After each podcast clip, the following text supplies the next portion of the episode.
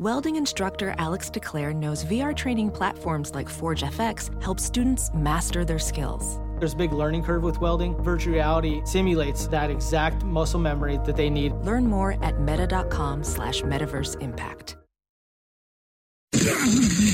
What's up, guys? We are finally back. You know, I apologize for my absences during the uh, during the off season.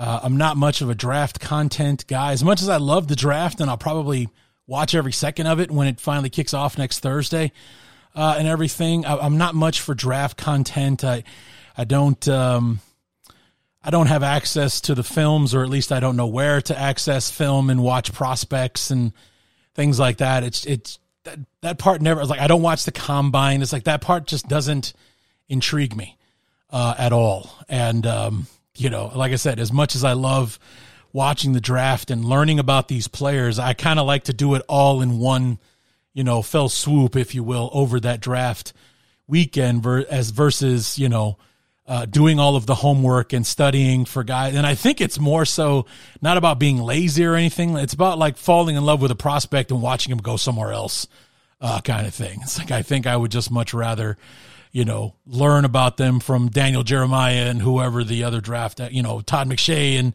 uh, and those guys, uh, you know, for them to teach me as to why this is a good pick or a bad one or so on and so forth uh, for these players, why it's a good fit for the team that drafted them and and so on. So but in the vein of that, that is actually the kind of theme for this uh, episode, this retro rewind uh, episode. Our good friend Lorin Cox from Locked On Bears will join us uh, here in just a moment. Uh, we're going to be talking about Bears Colts Week One from 2008 because it was a outstanding rookie debut for Matt Forte. You know, just trying to think of games where a Bears rookie had an outstanding first game uh, in a Bear uniform, and this was the best choice that I could think of. Um, and uh, so we, uh, Lorin and I both went back on YouTube, found the game, watched it, and uh, had a pretty comprehensive conversation uh, about the game. Uh, you know, just how how the teams were put together. You know, life under Lovie Smith, and you know the broadcast itself. Al Michaels, John Madden. That's an old school you know, uh, team, if ever it was back in 2008, the, you know, and all that kind of stuff. We can, we kind of have a, we have, you know, and it's more my fault than anybody else's, obviously being the host and whatnot, but, uh, have a little trouble ending the show, uh, at the end, uh, there. So if you want to skip like the last 20 minutes, I don't blame you. Uh, you know, but when we talk about a lot of fun stuff, we just, uh, kind of get far off track as far as you know what we were actually talking about when we finished talking about the game itself. So I don't blame you uh, if you skip out on the last twenty minutes or so uh, of it. But uh, it's good stuff if you want to you know you know uh, tough it out or whatever. But uh, like I said, it's uh, I wouldn't blame you if you skipped it though. So. Anyway, guys, um, had a great time talking to Lorin. Had a lot of fun watching and reliving uh, this football game. Looking forward to uh, doing another one of these uh, somewhere uh, down the line. But uh, so let's go ahead and dive right into it. This is myself and Lorin Cox uh, reviewing 2008 Bears Colts Week One on the Retro Rewind episode of the Bears Talk Underground. So let's get to it.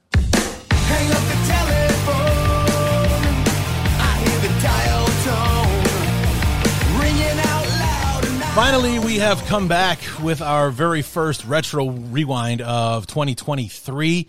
Uh, this is the fifth one that we've done. Uh, we did four in the last off season, uh, and and our great friend from uh, Locked On Bears, Lorin Cox, back to do his second retro rewind. And I thought that it would be a good thing to have him uh, review a game with me that he was actually alive for, uh, having done the Bears Niners from '85, what 10, 11 years before you were born uh, Lorin. So I think it, you know, that hey, maybe we'll have one that he might actually remember as a an alive human being. Lorin Cox is back, everybody. Lorin, welcome back, man. Hey, I apologize for my youth uh, disrupting the, the games that you want to be able to do, but no, I appreciate it. Yeah, they can't. You can't all be old fogies like me, you know.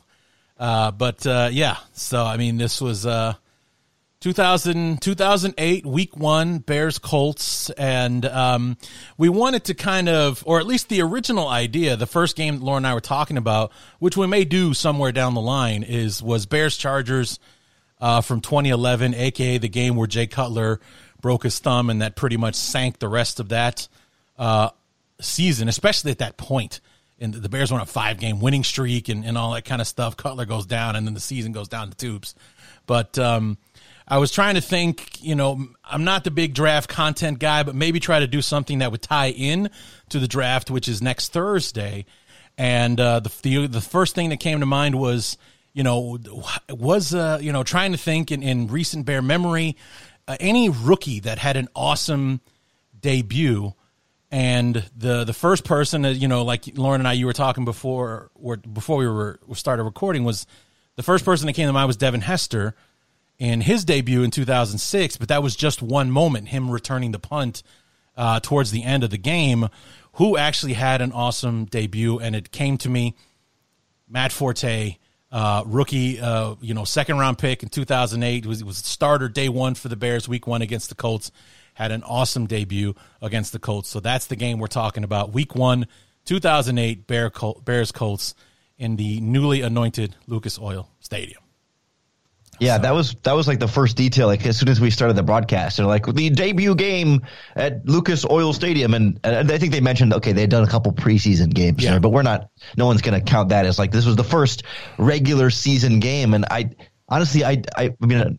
To be full disclosure with everybody, I was 12 years old when this game was played. So like, I don't, I don't remember the Colts playing anywhere but Lucas Oil Stadium. Like they've always right. played at Lucas Oil Stadium in my mind, and I know the other place is apparently like right next door to there, but I just literally there's yeah. zero place for it in my brain. Yeah. Um, and I was there in in there as in the other place, the RCA Dome, or as it was known forever as the Hoosier Dome uh, in Indianapolis, uh, the site of WrestleMania eight. Uh, for those who remember that kind of thing. Um, and I was there in 06 when the Colts and Texans, ironically, for week one uh, of 06, uh, I was there. A buddy of mine, huge Colts fan, had season tickets and everything. And as we were walking to our seats, we could see in the like in the windows in the hallway that we're walking, you could see into Lucas Oil Stadium. Like it was, it hasn't, you know, obviously it was two years away from from its debut, but the, like one of the walls wasn't completed yet, and you could see into the heart of the of the stadium. And what was what really struck me was that three years later in 09, when I went there for the first time, I could not believe how big it was on the inside. Like it didn't really translate as I'm standing there, you know, across the street from it or across the lot uh, from it, and and you know, looking into the inside of something that was incomplete uh, and everything. But then when in 2009, I went there to see the Colts play the 49ers when our old uh, buddy Samurai Mike Singletary was the head coach, and um, just walking in, and it was just like it, it, was almost like that that that moment in the Willy Wonka and the Chocolate Factory when he opens the tiny door and it's the the chocolate room or whatever, and it's looks a million times larger from the out inside than it did from the outside. It was it's really a remarkable uh, stadium um, and uh, beautiful beautiful stadium on something that I hope the Bears aspire to have in Arlington Heights because that place is awesome. So yeah, and it's such a nice little area to kind of get in and out of too, and it's there's a nice little like grounds all around there. It's it's a really cool place. Yeah, it's in the heart of downtown uh, Indianapolis, and um, I've been there. Was at the RCA Dome in 06, and I was at the Lucas Oil twice in 09 and uh, 2011. So anyway, so let's set up this game, Lorin. It's week one uh, of 2008. The Bears are coming off of their Super Bowl uh, loser jinx season, where they actually went into the 07 season favored to do it again and go back to the Super Bowl, having gone in 2006 and, and lost to these Colts. Um, but that thing went off the rails almost immediately, and losing week one to the Chargers, and never really seemed to quite get their footing to finish uh, seven and nine uh, in 2007. They had, you know, the the thing that they had on their side in 06 was was health and and mostly everybody stayed healthy uh, throughout the year in 06 and 07 that wasn't the case. Tommy harris went down.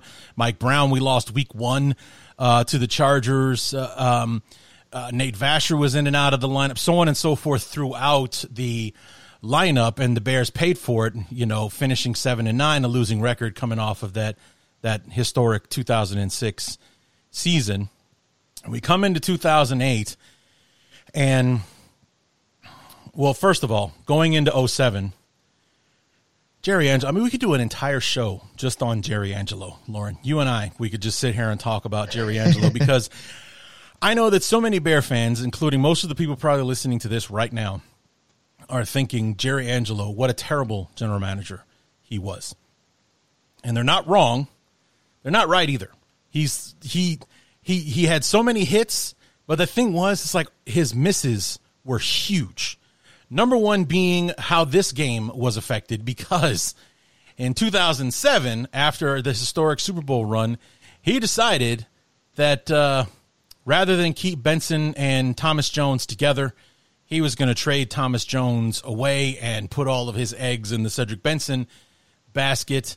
Uh, not to mention, we traded Jones for a swap of a second round pick. Like, we didn't get a second round pick from the Jets. We swapped second round picks with the Jets to to give them Thomas Jones. And don't even get me started about the 2007 draft. That's just you want to talk about a miss. What a disaster that was. I mean, just read some of the names and whew, wow, 2007. What a disaster. But anyway, we put all our uh, eggs in the Cedric Benson basket. He was pretty awful and actually got hurt, missed like the second half uh, of the season when, you know, the other Adrian Peterson, our Adrian Peterson, uh, took over and you know, it basically hum- hamstrung the offense. Brian Griese ineffective.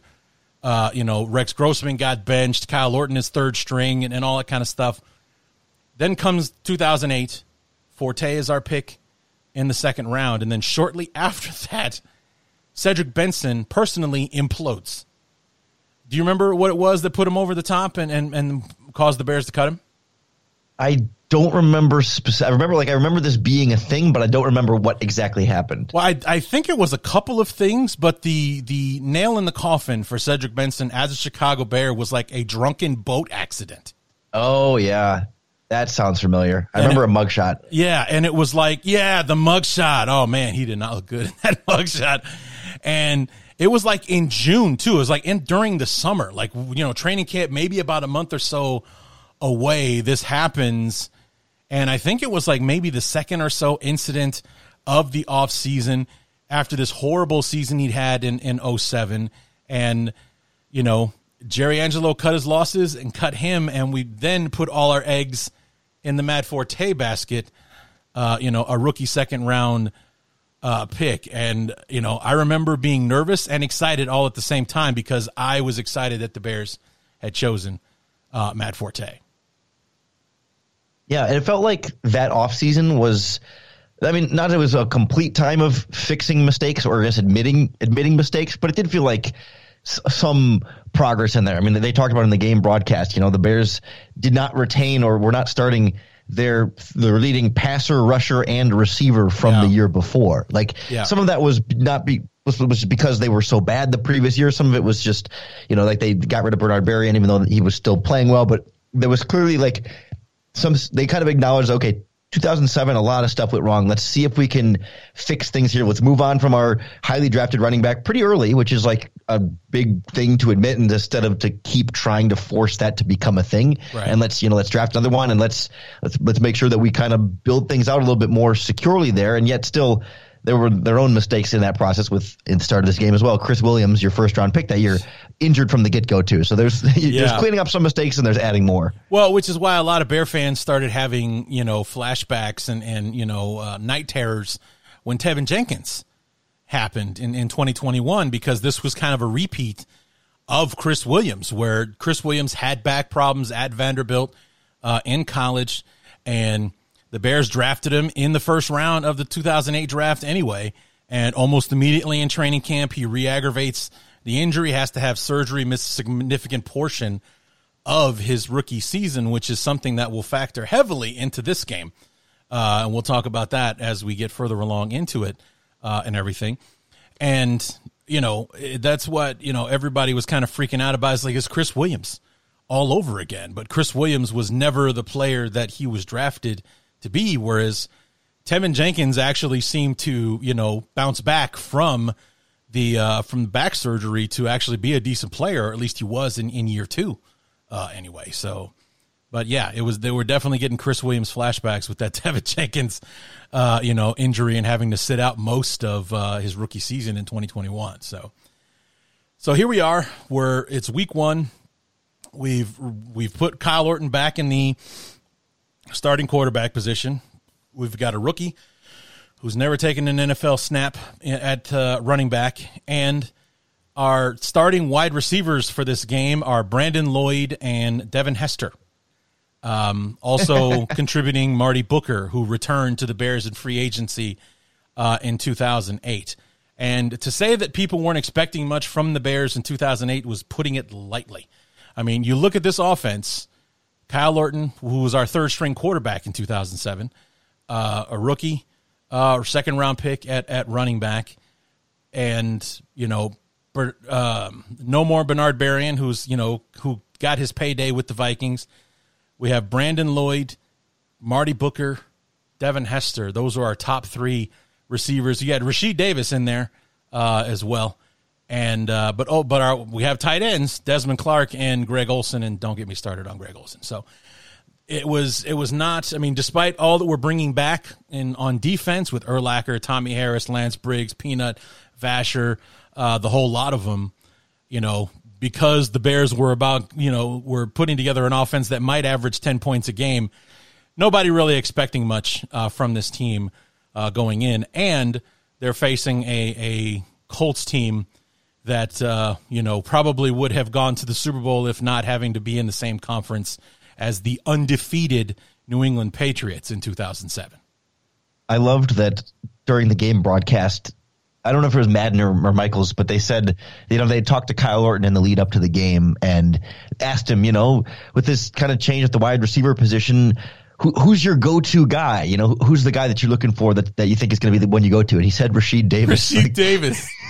the guy who had three starts to his career up to that point, and the previous season had 165 receiving yards. Like that's the guy. And of course, like throughout the game, he catches like what two passes for some odd yards. Like but he was if, barely a factor in that one. If you think about it, it makes sense because in 2007 we still had Muhsin Muhammad, we still had Bernard Berrian, so Rashied Davis was down on the depth chart. So who would who would Kyle Orton have been throwing passes to in practice as a third stringer slash scout team quarterback. Probably Rashied Davis. So, I mean, they had a rapport. Doesn't make him the number one receiver. It just makes him the guy that he knows. You know, like I know when he's going to make his cuts. I know how this, you know, so on and so forth. I mean, as hilarious as it was to hear Madden and Michaels talk about that, it's like, yeah, Rashied Davis could be their number one guy. And I was like, what? What the hell? It's like, what are they talking about? And then it was like, yeah. And then sitting here, th- sitting in there afterwards thinking about it, it's like, I guess that makes sense because he would have been on the scout team with Orton uh, and all. That. Yeah, I guess uh, maybe that makes sense. But being number one, I don't know about that, man.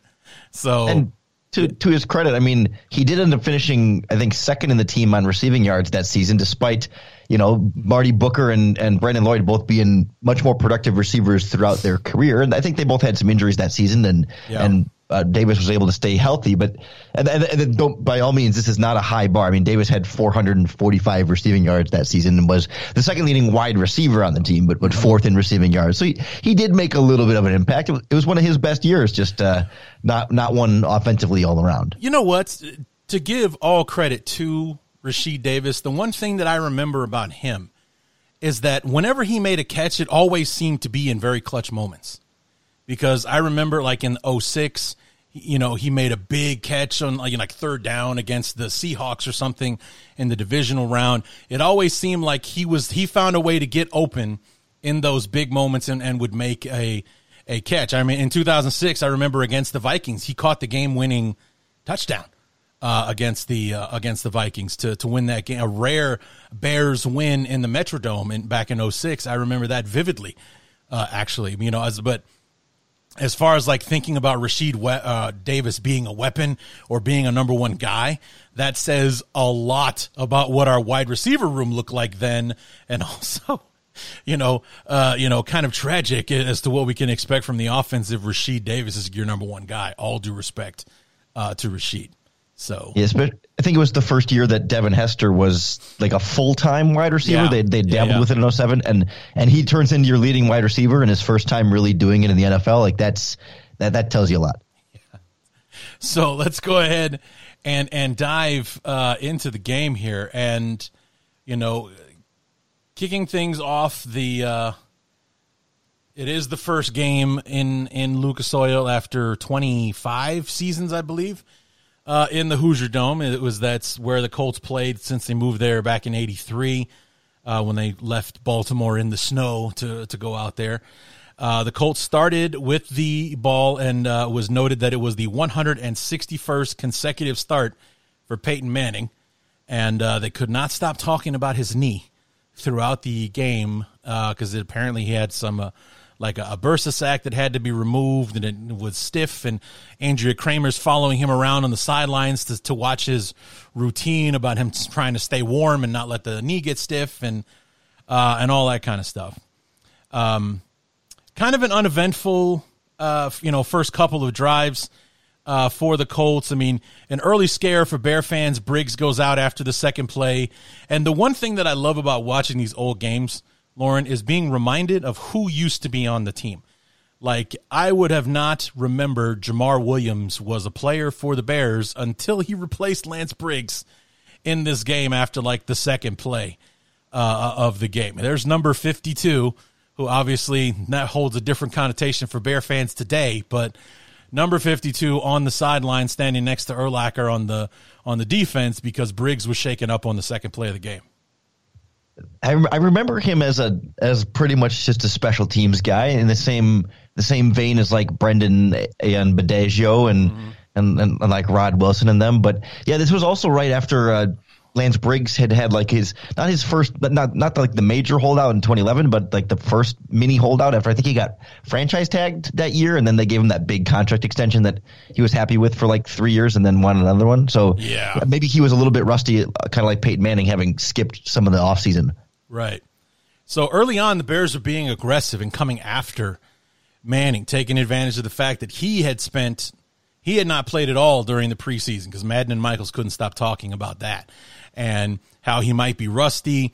Uh, didn't play at all in the preseason. The Bears were, you know, coming after him, shooting the gaps, coming up the middle, uh, and all that kind of stuff weren't getting to Manning, but they were causing, you know, they had a batted ball in there, uh, some errant throws, you know, one hit the hit the dirt trying to get to Marvin Harrison, that kind of thing, and um, you know they end up punting the ball uh, to the Bears.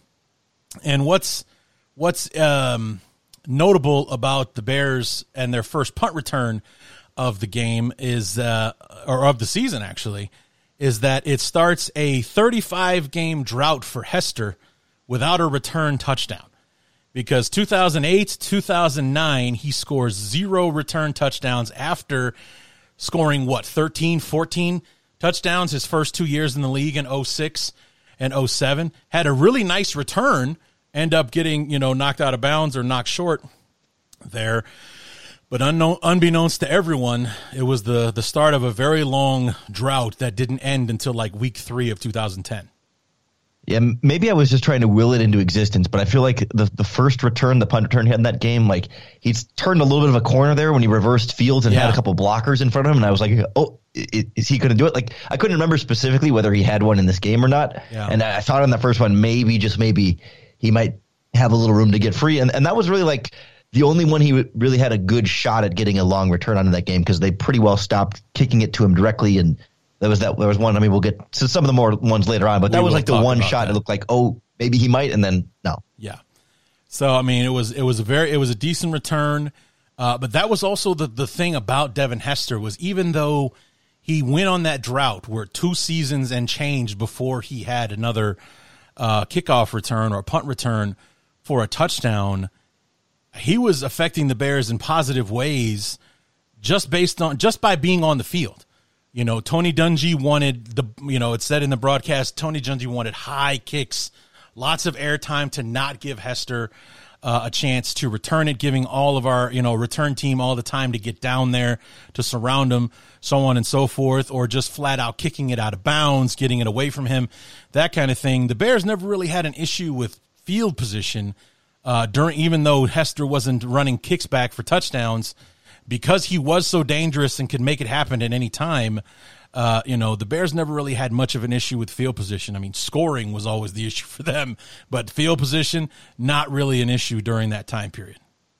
Yeah, except for the one. I mean, not to get too ahead of ourselves, yeah, but was well, it the start of the third quarter when we will, he? Uh, yeah, we will talk. David, we will talk okay. about that. We will get to that because there's like double reason why that was a horrible, horrible moment. So let's we'll we'll get to that. But second drive, uh, the first drive stalls. The Bears went three and out on the first drive, and it started out awesome.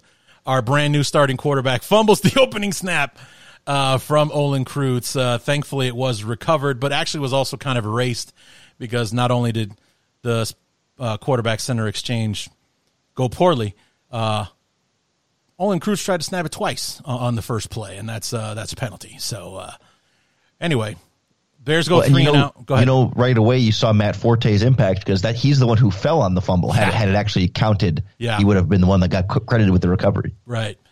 So the the one thing that that that I noticed during the broadcast and it kind of brought memories of when I was actually in Indy was they're one of the more attentive fan bases at at a football game that I've ever seen. Because when Manning and the offense were out there, you could hear somebody cough on the other end of the stadium. That's how quiet it is when when Manning and the offense are on the field. But when the defense is out there and the opposing team's offense, they are loud, they're screaming, uh, you know, and all that kind of stuff. And and you could see that in the first drive for the Bears on offense. That all of a sudden there was a crowd in the stadium and they were all hollering and screaming for the. Uh, you know, to distract and, and, and hurt the uh, the Bears and, and impede them as much as they possibly uh, could. It was something like I, I made three trips out to Indy and I was impressed with it each time that I went there. Yeah, and it's interesting because of how open, you know, they kept talking about, they, they kept raving about the new stadium, but, and how much more space it was and how loud it used to be in, in the previous stadium and how it, there was, especially with the roof open, more room for the crowd noise to sort of funnel out of there. But even still, there were a couple times it seemed like they were having a little bit of trouble getting plays in on time and getting things lined up correctly there with guys having to be rearranged. So you're, you're absolutely right. A lot of credit to them. Yeah. So the Bears end up uh, kicking it away.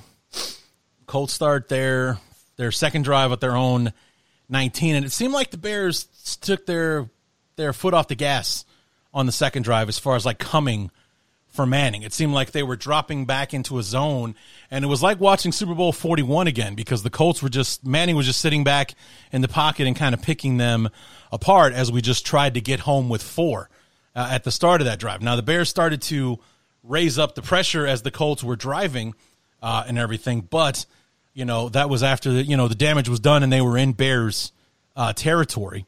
Uh, and then, of course, they got help on an extremely bogus roughing the passer call on Urlacher when he got there as Manning was throwing the ball and just kind of, you know, he, he basically brought his hands down, didn't hit him in the head, just kind of as he was coming down, the force of bringing his arms down, knock Manning over.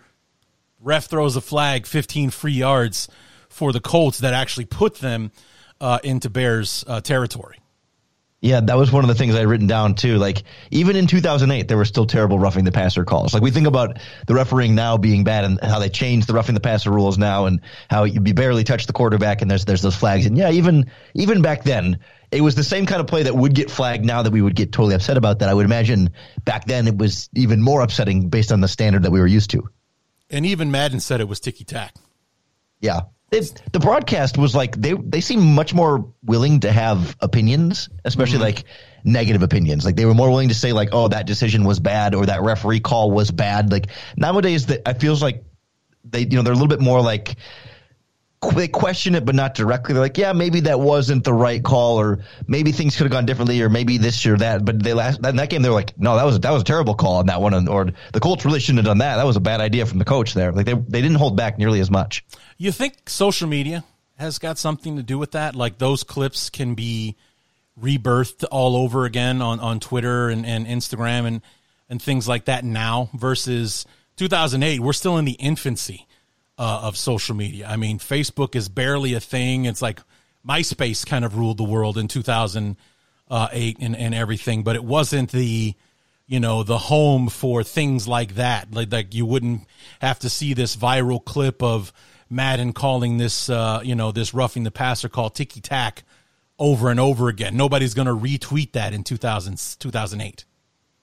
I think that's part of it and I think another part of it is that it's John Madden, and it's like, sure, if he if he yeah. criticizes you, what are you going to say? No, John Madden is wrong. Like he carries a certain amount of cachet and a yeah. certain amount of credibility that I mean, not that guys like Cris Collinsworth or Troy Aikman don't, but like I think Madden is a certain level above them. Like these other players, I mean, even Hall of Fame caliber players, but there's something about like John Madden being one of the founding fathers of football that puts him in this this upper echelon, even above the current guys that we have broadcasting. And, and he and Michaels, I think, have some freedom based on that. That everyone is going to respect what he has to say, even if they disagree with it. Whereas nowadays, there's you know there's so many different announcers and they don't carry quite the same you know the, the, the same weight to what they say. Sure, sure, yeah, for sure.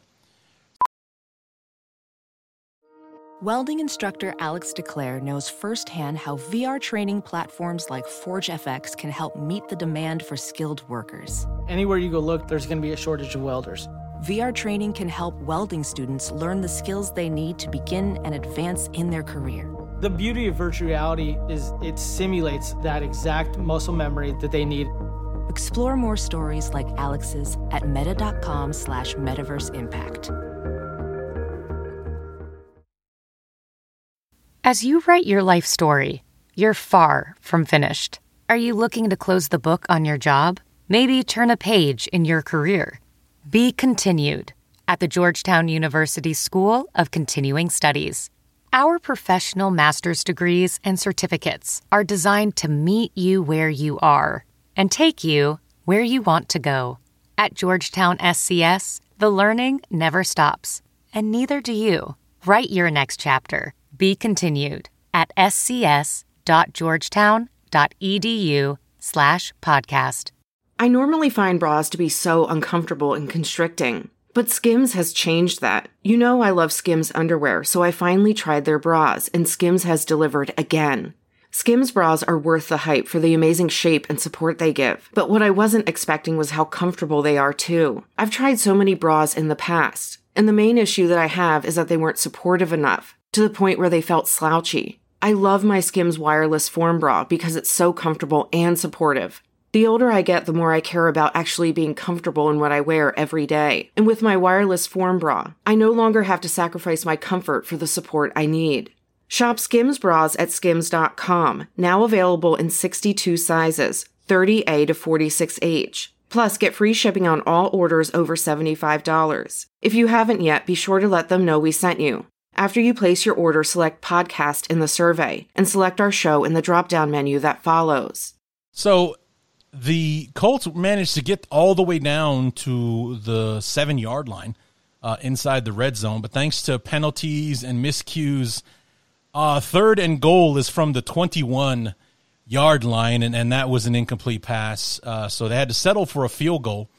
Uh, so they take the three points. They're up five, uh, three nothing with about five 50 to go in the first quarter.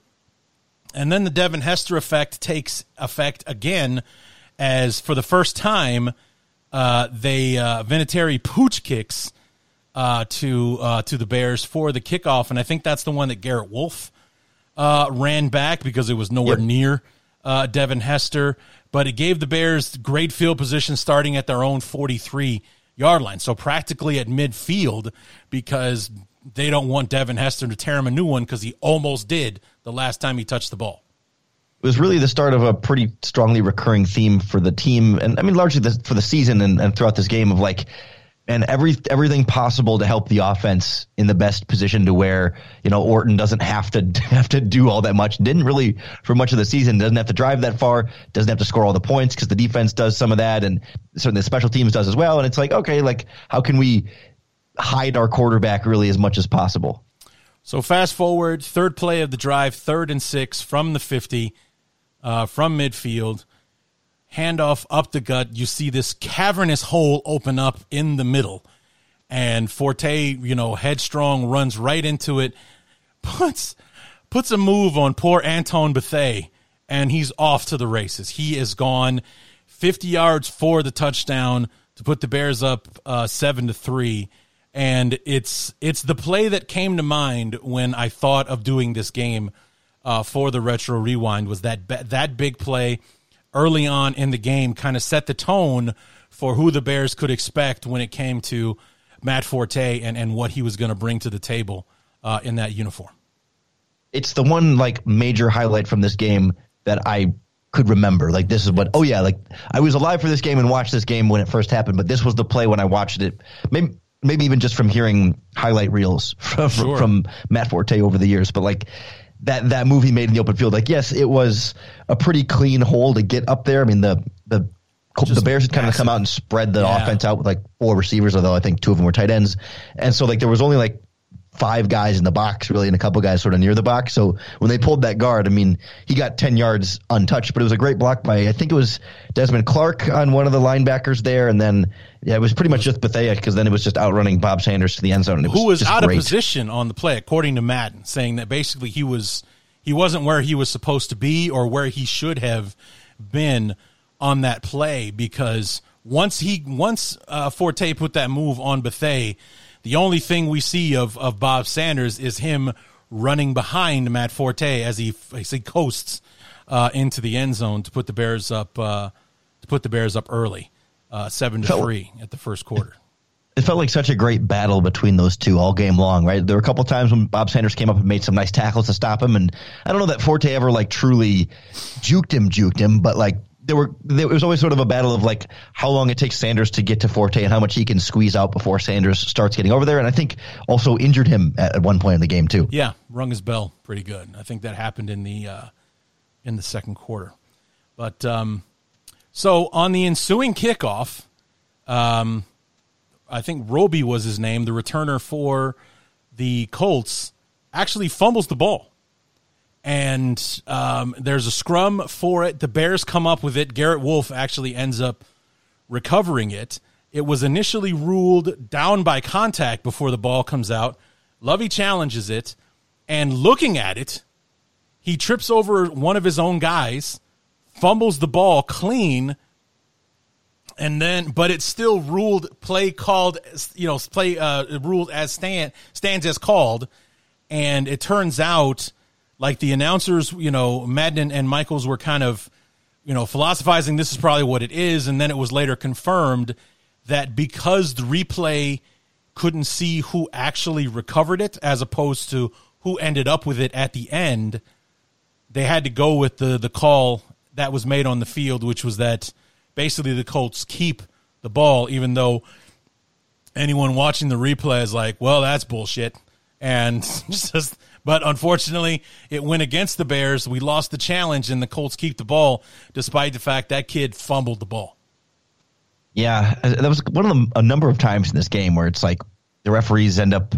I mean, it didn't certainly decide the outcome of the game, but it's just like, I mean, what can you do at that point? Like, yeah. it's it technology was only so good at that time to get the right angles on this, and I, I did appreciate though the the broadcast seeming to get it right pretty much every time, even when the referees couldn't.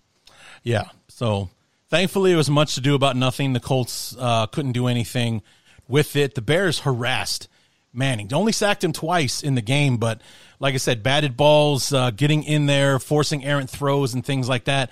Manning statistically did not have a uh, you know a bad day, uh, so to speak. Uh, Thirty of forty nine, two fifty seven, and a touchdown, no interceptions, no fumbles, anything like that. So not a bad day statistically at all. But as far as what Manning is capable of, what he's done to other teams in the past, and hell, what he did against the Bears in the Super Bowl, uh, he did not have a very a very good you know day as far as Peyton Manning standards uh, are concerned. So they ended yeah, up. It felt like they the defense like kept forcing him to have to throw like to the out like outside of the numbers, at least for a lot of the beginning of the game, until they went into this like all slants offense for a little while there. Like Yeah. up, up to that point, it was all like to the flats on the sideline, just wherever they could find room there. Because he was not, and, and maybe it was because he hadn't done any preseason or training camp stuff, but he wasn't didn't seem willing to really test Urlacher and Briggs and them in coverage until he got into a little bit more of a rhythm later in the game. Yeah, he was also not a very big fan of maybe checking down and and and you know maybe getting Addai coming out of the backfield or uh, you know or something like that. He also lost Dallas Clark early in the game uh, to a knee injury uh, as Yeah. well. So I mean that probably factor into you know what do they always say a quarterback's best friend is a tight end uh, kind of thing. And you know Peyton Manning never had a better friend than he did in Dallas Clark. So you know, and they lost him early uh, in the in the first quarter, I think, too. He was he did not play most of the game, so the first quarter ends, and the last note that I have for the uh, first quarter was uh, Forte ran with such authority, which was a nice change of pace after watching the Bears struggle so mightily to do so in 07. and that was the ineptitude that was Cedric Benson, and then the talent deficiency in you know even though Adrian Peterson was actually better for the Bears than Cedric Benson was, he was still not a starting caliber uh, running back. He was just what the Bears had to offer, you know, to to to run the football uh, in 07. To see Forte run into those holes and come out the other side, as opposed to watching Peterson and Benson basically run headfirst into a pile of bodies and not come out the other side. Watching Forte in just the first quarter uh, of action was a breath of fresh air as opposed to what we had to suffer through in 07. You could even see it during this game on the occasional times they switched to Kevin Jones in the backfield, especially when Forte was hurt. But and they mixed him in every once in a while. I mean, the the the juice out of the backfield was just noticeably different. I mean, uh Yeah. they kept pointing out Forte's feet, and that's really what what makes it so special. Just the way he can he can flow and cut, and like Kevin Jones would come out there, and not that he was like particularly slow or terrible. It just felt like it just felt like things were like a, toned down about a half step. Yeah, yeah, absolutely. So and then we so we come back from commercial, which blissfully we didn't have sit through on, on YouTube. The the person who posted the video was kind enough to cut the commercials out. Um, we come back and the first thing they talk about as the broadcast returns is uh, Tom Brady going down uh, with a knee injury in their opener uh, against the Chiefs that day. And unbeknownst to everyone, Lorin, that knee injury set into motion the events that would occur that would allow the Bears to trade for Jay Cutler one year later. Do you remember? Do you, you know how the dominoes fell on that one? Something uh, I don't, I'm, I'm but guessing like Okay, let me break it down for you. Matt okay. Cassel going to the Chiefs, Exactly. and then well, no, no, no, no. Actually, oh, hold on. All right. So Matt Cassel does factor into it. So you got your half right on that. All right. Bernard Pollard was the safety for the Chiefs that came in with the low blow that took Tom Brady out, which forced Matt Cassel into the starting position at quarterback for the New England Patriots. Despite going 11 and 5, the Patriots missed the playoffs that year. But it was Josh McDaniels last year in New England because going into 2009, he was hired as head coach of the Denver Broncos. And two things happened after he became head coach. Number one, he basically bagged on Jay Cutler in their first face to face meeting, basically telling him that he wasn't as good as he thought he was and blah, blah, blah. And then the Broncos tried to trade for Matt Cassel to bring him to New England because basically McDaniels had fallen in love with him while he was his quarterback in New England. Put a bad taste in Jay Cutler's mouth, demanded the trade. April 2nd, 2009, the Bears make that trade and get their hands on Jay Cutler going into the season, all because Bernard Pollard came in too low, took out Brady's left knee. wow, I, yeah, I, I had a feeling it was Cassel related somehow, but uh, yeah, Yeah. boy, we got to thank Josh McDaniels over and over again. It would have been funny if somehow like Josh McDaniels had been involved in the Bears trade up, uh, trade down this year with from the number one pick, and we could have another one of these like Josh McDaniels helps the Bears with some important team building step. But maybe someday still we can get another one out of there. Right. So, um, the first uh, drive for the Bears in the second half stalls out. They have to punt uh, to the Colts. Manning uh, gets the Colts into the red zone. He went like four for four for nearly 60 yards uh, to get him into the red zone. Reggie Wayne drops a touchdown uh, in the end zone, hits him right in the hands, and when he hits the ground, the ball comes flying, uh, flying out. The pass was tipped on second down. Uh, they weren't, they didn't get enough yards on third down. Had to settle for another Vinatieri field goal. So nine thirty eight to go in the second quarter. The Bears are up uh, seven six. Even Madden and Michaels can't believe the Bears are actually winning this game uh, at this point after the the 2007 season that each team had. There's no way the Bears should be, even though it's seven to six. The Bears are dominating this game, Lorin. Well, and it's their sort of trademark, like, yeah, the Manning starts getting. I think this is when the slants started coming, where it's just like quick one to Harrison over the middle, quick one to Harrison over the middle, quick one here to Reggie Wayne, like trying to get things rolling that way. But it's typical Bears defense. Like, yeah, they'll give you the dink and dunk all the way down the field, but you get inside the 25 yard line and things all of a sudden get a lot more difficult. And yes, Reggie Wayne dropped a touchdown passage. It should have been seven there. It should have been a different game, but like yeah. still that, that this team kept continually found ways to not give up touchdowns and, and just settle for field goals. Yeah. So it's on the next drive after the Bears uh, get the ball back from the Colts that uh, Forte leaves the game for a few plays after getting popped by uh, by Bob Sanders, uh, who is in fact the reigning defensive player of the year. Uh, he was defensive player of the year in 2007. And, um, you know, Forte catches a screen pass. He turns around, and as he's basically being brought down by someone else, Bob Sanders comes in, basically cleans up and clocks Forte, knocks him out for uh, a few plays. Um, kind of want, I mean, I, I, don't, I mean, obviously he played well and finished the game uh, strong and everything, but I wonder, A, you know what today's protocols and everything because this was even before concussion protocol uh, started. You know how much time would a Forte have missed uh, today versus him missing miss maybe missing a handful of plays if that before he came back uh, into the game. Yeah, I remember they they showed him on the sideline getting talked to by mm-hmm. you know three three copycat versions of the same balding white guy that all were wearing like doctor stuff. I mean, they, just, they all look like straight out of like the late '90s. But even though this was 2008 for some reason, right? And so like they seem to be evaluating him in the same ways that we see them evaluate players now in terms of like I think they were trying to make sure he didn't have a concussion. I'd like to think they did, but certainly they Madden, Madden and and Michaels kept talking about his shoulder that he he did kind of get hit a little bit more on the shoulder and whether it was a stinger or not. But it did seem like he came back in and didn't have another one of the breakaway touchdown runs, but kept up fairly decent production, especially I think once he got to go into halftime and rested a little bit longer. Yeah.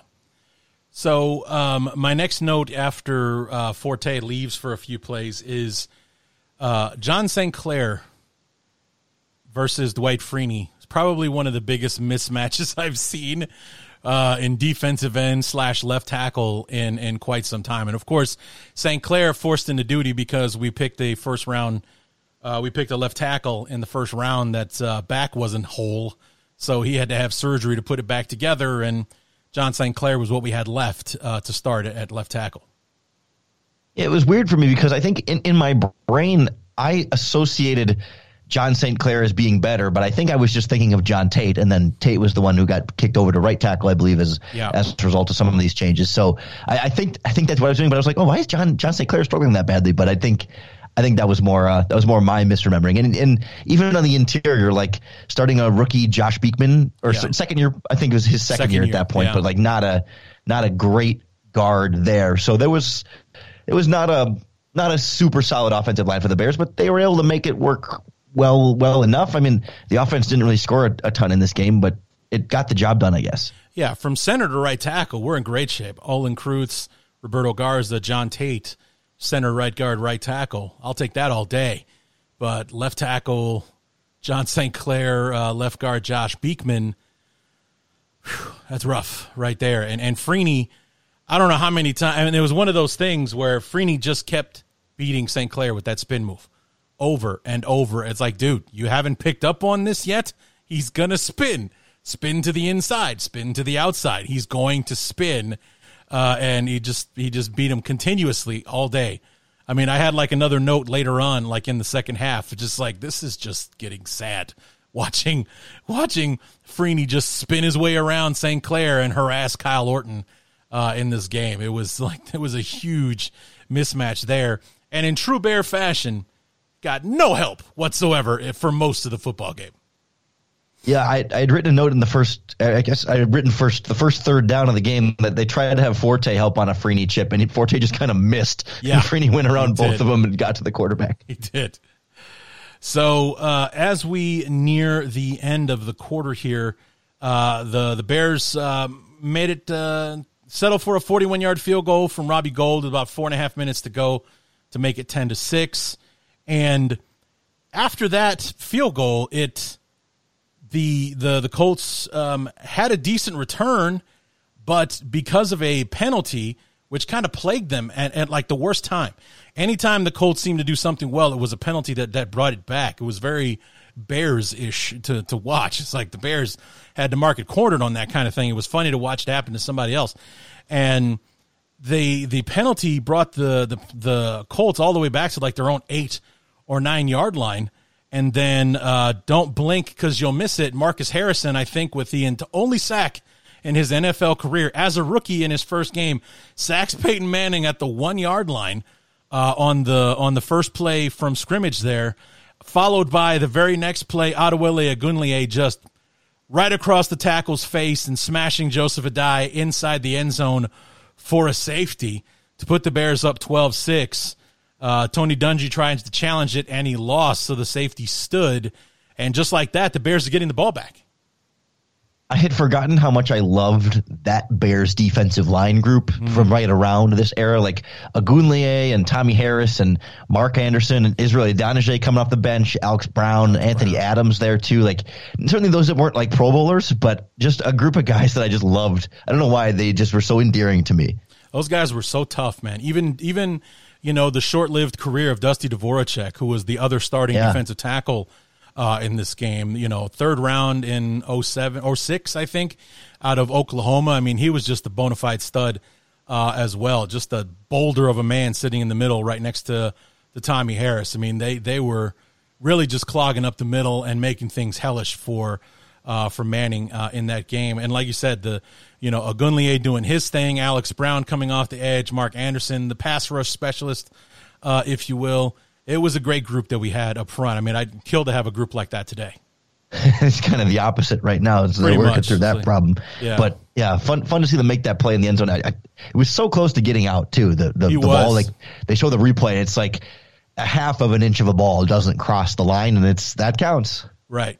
Yeah, so he wasn't able to get because the in, the rule is the entire ball has to break the plane, and instead it was like the nose of the ball came out and that was it. Not good enough. Safety stands. So Colts have to kick the ball back uh, to the Bears, and you know they were able to move the ball down, and it actually looked like the drive was going to stall out. But then on, uh, I believe it was third down, uh, Orton to, to Greg Olsen makes a great catch, gets the ball down the field, but because they're out of timeouts, they only have time to spike the ball and had to settle for a field goal as opposed to, uh, or like after they spiked the ball, they only got four seconds left, so they they're either going for the end zone and coming and you know taking the chance to come away with nothing, or you settle for the field goal, take the points, and you go into halftime with all the momentum. They chose for the latter. Uh, Robbie Gould hits from like 22 yards away to put the Bears up 15 to six at the half, capping off an especially strong finish, but a very solid start uh, to the game uh, for the Bears, up nine points on one of the best teams in the league. I wrote down finally a downfield pass exclamation point on my notes as I was watching the game. It, it was cool though. Like I was, I was surprised watching back, like how much Ron Turner would take his tight ends and put them out at wide receiver. Like uh, yeah. uh, he was more creative than I I thought he would be. And I knew like I knew they did that a lot with with Desmond Clark, but like to get Olsen out there more too. Like the, the, like on one of those plays, Olsen I think it might have been that one. Olsen is the, the split out widest wide receiver, and yeah. Clark is the slot next to him. And it's like it looks like a four wide receiver formation, but there's really only two wide receivers to left, two tight ends to the right, but it's still like spread in that way. And I I appreciated the the effort there to not just line up I formation over and over again as like I think in hindsight, like I, I, associate those offenses with being a lot more vanilla and a lot more boring, and, and they did mix things up a bit more that way. Yeah, and what was brilliant about that particular play, that throw from Orton to Olsen was that because of the way that the formation was, the Bears had won before the ball was snapped because you had a tight end lined up out wide with Olsen, which is one on one, and a with linebacker. Olsen, yeah, a linebacker. What did I say? You said a tight end, but Tight, we, yeah, the tight you. end is Olsen. He's out wide with a linebacker, you know, head to head on him, and you know, Olsen being what six six or something like that. Great probability he's going to win a jump ball uh, out there, and it's it's one on one and everything. He won easily. Also, a great throw from Orton uh, as well. Put it right on the button and uh, set the Bears up for that for that last field goal to go up fifteen to six uh, at the half. So you know, at the half, the the Bears are rolling. They've got all the momentum, and they start with the football. And this is where we get to what we've kind of been alluding to all along. So, on the opening kickoff of the second half, the Bears, with all the momentum, having had a an impressive half, but v b a very impressive finish to that half. They actually kicked the ball to Hester who catches did he catch it in the end zone or did it roll to him in I don't remember that part but He, he caught it like deep in the end zone, like he, caught was in it the middle deep of the, the word. And he- Colts. He, tried to do that thing he did in the kick 6 against the Giants in 06 where he's standing there he's kind of walking he's pretending like the play is over and then at the last moment decides to take off only the Colts were paying attention and Hester gets tripped up at the 3 yard line and it goes from the emphasis of trying to you know maintain this momentum keep it going to all of a sudden the momentum belongs to the colts because the bears heels are on the goal line and they got to dig themselves out of it now And now the Colts want to try and get that safety for themselves too to get that back. And, and I loved, I loved after the Hester was tackled, they they cut to Lovie Smith on the sideline, and you could just see him like shaking his head, going, "God damn it, Devin! like I know, I know you can take it out every time, but." Come on, like ah, like we're we're up nine. We're we're controlling the game here. We don't need a touchdown here. We don't need to be sneaky. Let's just let's just keep this and control the clock and not back ourselves up there. But it was it was funny. It really was. Yeah. So, like I said, the drive became about digging themselves out of the hole, uh, and and the the Bears end up punting from their own five yard line, which has Brad Maynard, our punter, literally was with his heels on the back line. You know, like one of those where if he takes a false step, he's stepping out of bounds, and it's a safety anyway, uh, kind of thing. Which flips field position, puts the ball right in the hands of the Colts around midfield, and Sure enough, they come marching down the field, and uh, Manning finds Reggie Wayne from about seven yards out. Uh, and just like that, it's a ball game again. It's 15 to 13 after the Colts uh, drive their way down and, and like hitting on all cylinders on that drive, too. It's like, and I just remember like watching the game. It's like, did we just lose the game? Did that just happen? Like, did, you know, did Hester's mistake set into motion how this game falls apart for us? Yeah, it, it, it felt like you could feel not only the wind coming out of the Bear, the Bears' sails, but also like the crowd, as we were talking about a little bit earlier for the Colts. Like once Manning just goes on this this dink and dunk, well, not even more than dink and dunk, but just this, like one after the other passing all the way down the field pretty quickly and easily. Like that was when it felt like he especially was like fearless attacking the middle of the field again, and it was like, oh no, he's no longer scared of the defense. You know, the pressure and the blitz looks that they kept showing him no longer seemed to be really getting into his head all that well, and he's moving pretty well even outside of the pocket. And it's like, man, this is uh, everything is coming back to like where everyone expected the game to go. Where it's like, oh yeah, the Colts they're actually pretty good, and the Bears aren't this good. Right. Yeah. So uh so after that the the Bears were actually able to get the ball on after, you know, getting the ball back, get it to about midfield to the point where they kind of pinned the Colts back in their own territory. And what was key about this is that the Colts uh Manning hits uh Harrison on a slant route because they were getting pretty good at that uh at this point. Only uh this time uh, peanut punch uh, from uh, from our good friend Charles Tillman knocks the ball out of Marvin Harris's hands. Lance Briggs scoops it up, runs it in from about 20 yards out. The momentum has effectively been taken back by the Bears because they're back to a nine point lead, up 22 to 13 after the miscue uh, from Harrison and the recovery from Briggs. And that too was like ultimate bears of this era, right? As soon yeah. as Briggs picks that ball up, everybody turns into a blocker, and it's not that it's a clean path to the end zone, but he doesn't get touched all that much. He had to like kind of cut around a little bit where his blocks came in, but it, only because the blocks came in so well did he kind of like end up spinning and dancing around to get his way into the end zone. But even as he's running with that, like he kind of feel like, oh, he's he's going to score here. Like pretty quickly, he's going to score. It helped that he only had you know 21 yards to go. Yeah, yeah, but man, Peanut he was so good at that, man. You know, just being being able to hit it in just the right spot. Uh, you know, like getting it right on the point of the ball or the fattest part of the ball, whatever it was that he would do to make the ball just keep coming out. And uh, you know, the the the Bears always being so alert for any ball that touched the ground, they're all over it. Uh, you know, they scoop it up and and, and off they go.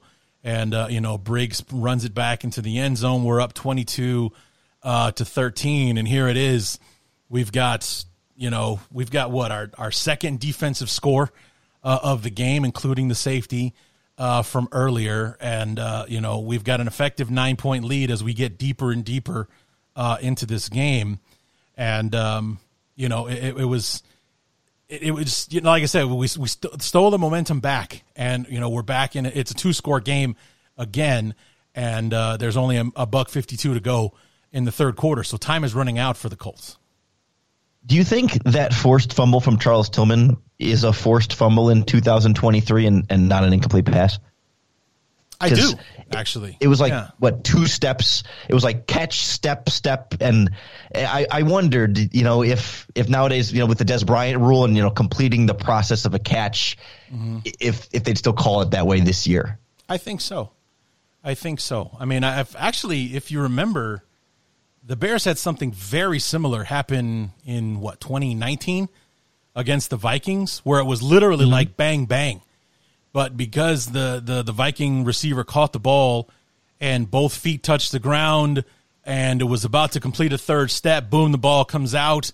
The Bears recover it, and even though Minnesota challenged it, the Bears still came away with the ball. So I mean, this is what 11 years after that. I still think I still think it would have been ruled in the Bears' favor on that one. You know, it's like I I think I would be more afraid of the of the referees blowing it dead than actually it not being a fumble or ruled a fumble.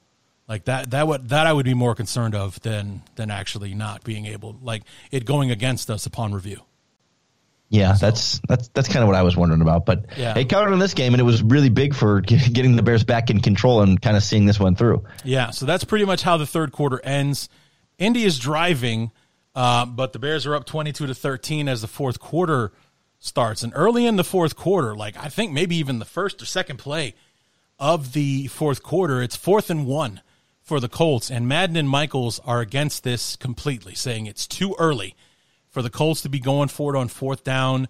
Uh, they're at midfield uh, and everything. This is, you know, not a good thing, especially with how effectively the Bears are running the ball even from midfield, you can easily milk five minutes off a clock that when you're already down two scores. And even if the Bears kick a field goal, you're, you're still down two scores. You have to score two touchdowns in order uh, to take a lead and get back into this ball game. You know, don't go for it here, especially since Joseph Addai, who had just gotten hurt a, a play or two earlier, isn't on the field and they don't have their best guy on the field to, to make this all important play. And sure enough, they get stuffed when Ogunleye and Briggs uh, get into the backfield and, and take him down for like a two yard loss. Yeah, I, I, I kept remarking, I wrote it down in my notes, like how the broadcast talked about fourth downs in this game and how that compares to now. Like anytime it was like fourth and short and the team came out to punt, there was never a question. It was just like, all right, and as soon, like as soon as the tackle's made, it's like, all right, punt team is coming out, no question, no discussion, not even to wonder whether they should punt here. Like there was one the Bears had, and I don't remember, it was in the third quarter where they punted from the Colts 40. It was fourth and 12. So like it was it was after Kyle Orton got sacked on the third down, mm-hmm. and uh, there was it was the strip sack play where he fell on it. Yeah, I yeah. think when he got knocked yeah. in his hands.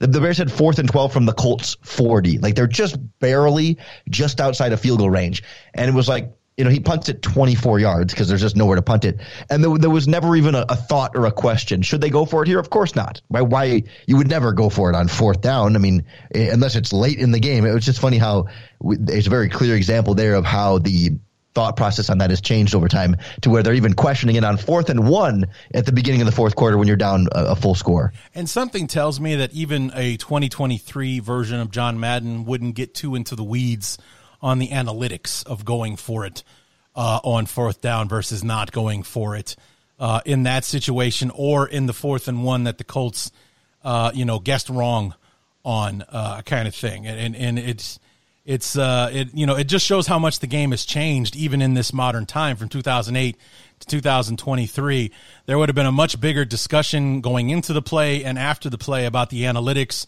and it, you know it's the the coach the, the coach is on the right side of the analytics it says that you know 72% probability you're going to get it on fourth and one and blah blah blah and this and that and and all that kind of stuff. And it was just like, no, it's too early for this, especially against this defense that's been penetrating and, you know, getting home uh, on these, uh, you know, and beating up your interior line and everything. You don't want to go for it against these guys, at, especially in this area of the field and so on and so forth. It was all about logic, having nothing to do with the math and the probability uh, of it all.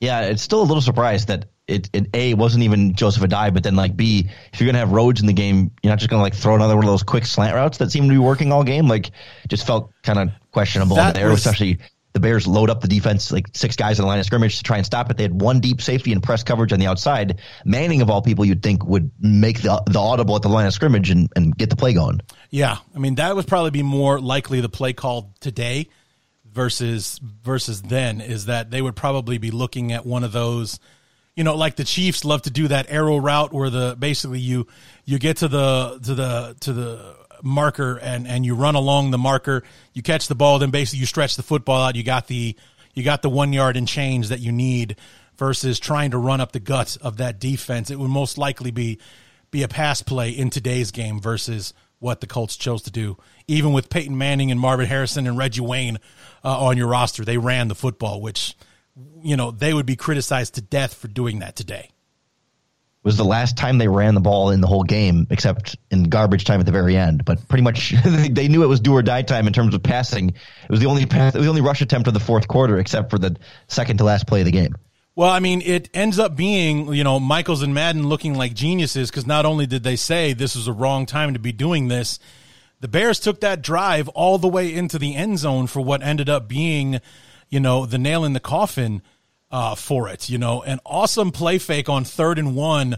And, and like you said, Ron Turner getting creative with his tight ends schemed it up so Desmond Clark is out there on an island by himself, wide open on this play fake.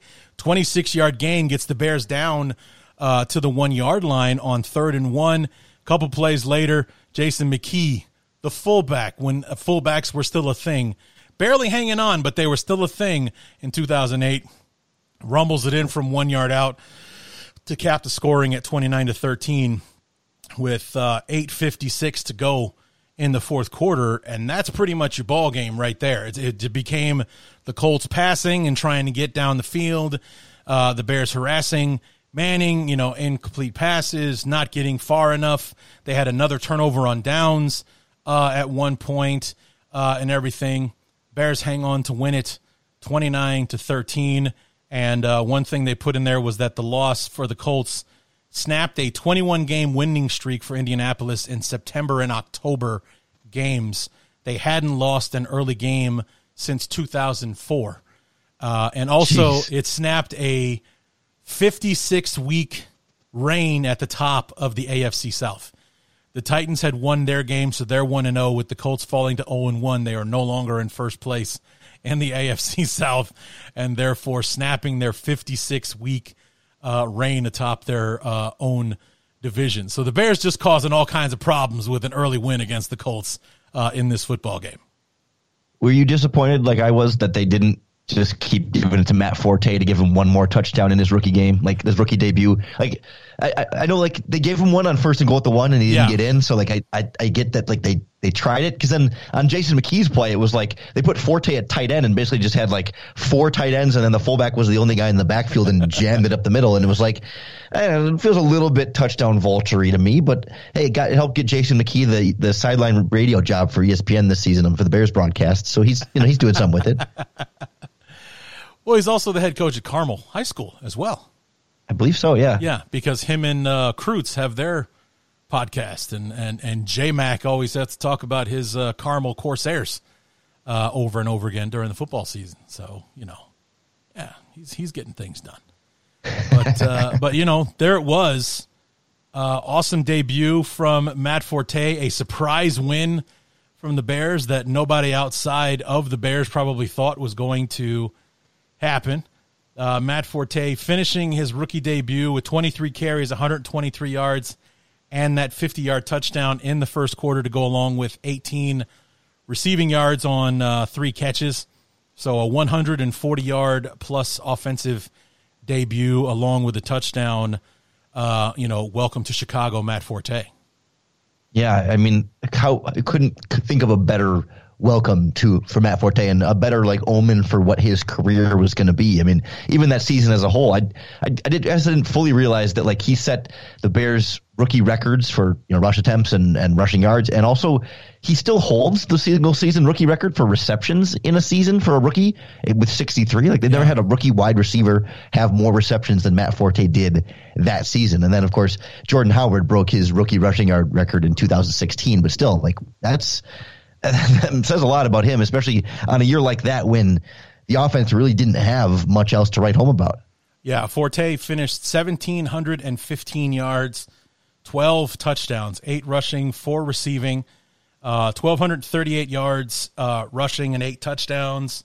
Uh, like you said, 477 yards on 63 catches and four touchdowns uh, coming out of the uh, the backfield. And this was just the beginning. We had eight years like this uh, from from Forte because not only was he extremely productive, but he was also always playing. So he was always doing things like this. And I think it was 09 or, or 2010. What was the year that he had that he set the record for catches for a running back?